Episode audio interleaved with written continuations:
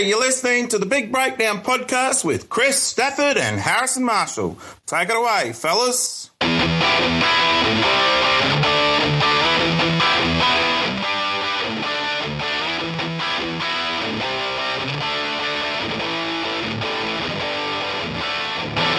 We are back. The Big Breakdown podcast, season two, is here.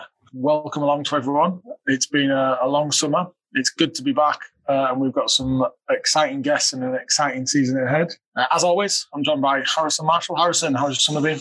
Summer's been good. Summer's been good. I've um I've not learnt my lesson. I was, I've been uh, this week. I've caught the sun again, and I've burnt myself again. Never um always forget. Always forget my sun cream. I guess it's um something you've had to learn the hard way over life as well. Ginger skin hair. But no, summer's been great, and um lots of cracking rugby to watch, and less uh and less so in terms of cracking rugby. Yeah, managed to work my way through the the British Irish Lions test.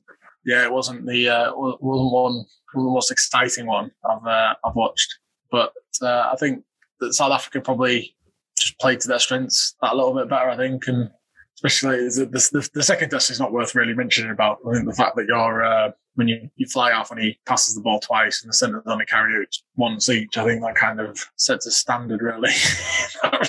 but uh, yeah, I enjoyed the third test. The third test was good. Um, fair play South Africa. Um, I just hope that with all the restrictions and everything and not fans, that it, it doesn't take anything away from the Lions moving forward because it's it, I think it's such an important time of the rugby calendar. Um, and I really want to try and get to Australia for the next one, but we'll see. so that's that's you pleading pleading with everyone to keep the to keep the British Irish Lions going for another for another at least another four years because you want to go down to Australia. Yeah, yeah, just just for me. Um, I do, I- but I do though. I, I don't think it had the same impact as it usually has with the fact that it didn't have any spectators around. But at least I got it on.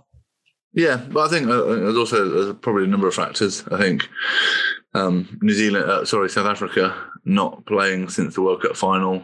Um, I think they went into that test not wanting to lose it, and I think the British Irish Lions went into that same mindset. So, you know, probably the most entertaining hour of, of the of the test was watching the uh, Rassie video, absolutely drilling Nic Berry. Um, I think that was the most entertaining thing that I've seen in a long time. How he got and how he's managed to get away with it, it's it's amazing. I've seen I've seen the way that you've spoken to a couple of referees in your time, Kris, and not even you aren't even you you you you come across as a saint.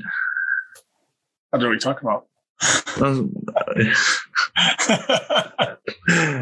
but it's, you're right. It's mad that you know we we that rugby is, specifically holds this high regard and respect to the officials and everything else. It's it's it is a bit unacceptable for him to go out and have an, an hour's rant about what he thought about the officials moving forward. We, we've all had views in the past. You just don't share them publicly, do you?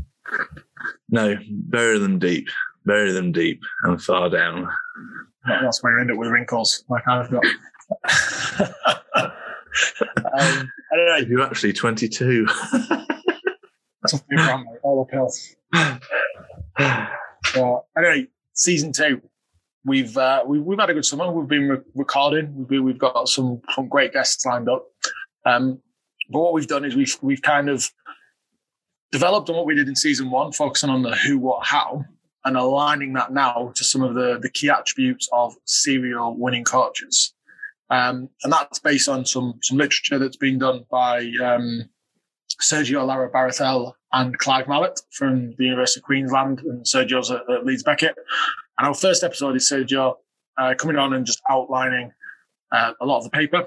And here's a clip to give you a taste of what he what he says. So, in terms of the uh, the definition that we use for the uh, for the study, um, the criteria for selection into the study were very very stringent. Really, you had to have won repeatedly at the highest level, and by the highest level we mean Olympics uh, and, and professional and and, and top tier professional leagues. Okay, um, and by winning we mean winning, not not a silver medal, not a bronze medal. Okay, not a runner-up, uh, winning the whole thing, and and you had to have done that repeatedly over a sustained period of time, but also with different teams or different athletes. So to give you an example, uh, Um, someone that didn't qualify at the time of the study uh, would have been, you know, Rafa Nadal, the um, the tennis player. So his coach wouldn't qualify because his coach only coached Rafa Nadal. Okay, we wanted to make sure that we were looking at coaches that were able to win with different athletes or different teams or, or in different situations, really. Um, and that's the definition, really. Someone that has won at the highest level.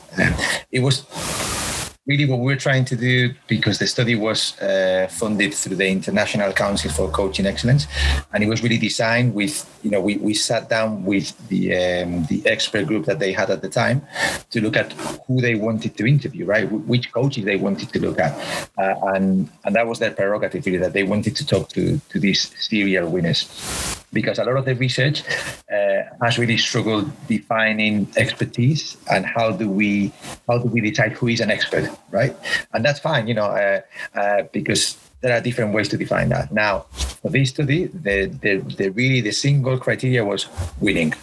Okay, uh, and and that leaves you open to, for example, you could say, well, some coaches have won because they were just coaching the best teams or the best athletes. Okay, fine. We we we don't argue with that. Okay, what we argue with is well, that's why we want the people that have won repeatedly across different contexts, okay? Because that then eliminates that kind of thing of, uh, for example, at the time, uh, someone that didn't qualify at the time was uh, Pep Guardiola, the Man City coach. At the time, he didn't qualify for the study because he hadn't, he, he, only won with Barcelona for a number of years, right? Because um, we were doing the study at the time that he, he transitioned to um, to Bayern Munich. So he wouldn't qualify at that point. Obviously, you know, few years later now, he, he, would really qualify because he's won at different levels in different contexts. Okay, uh, but it was really a, a, really select sample.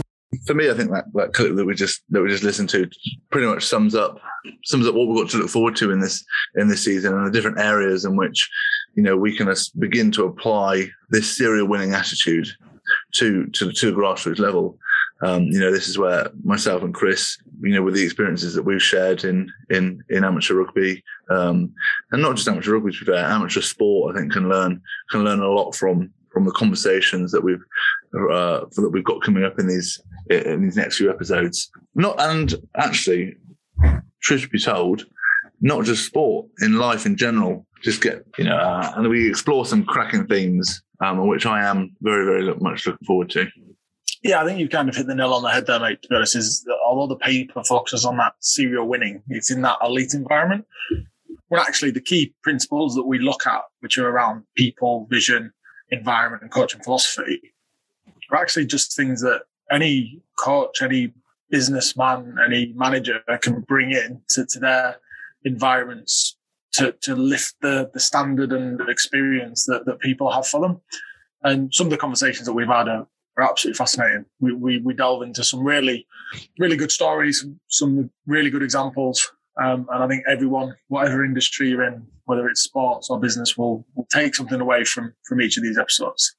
We've really enjoyed recording it. We hope you really, uh, really enjoy listening to it. We kick off on Wednesday with Sergio and then each, every other week, we have another guest coming on, focusing on each one of them key elements of vision, people, environment, and the coaching philosophy. We hope you enjoyed it.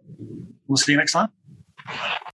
Cheers for listening. Don't forget to join in the discussion at Big Breakdown HQ on Twitter, Facebook, and Instagram.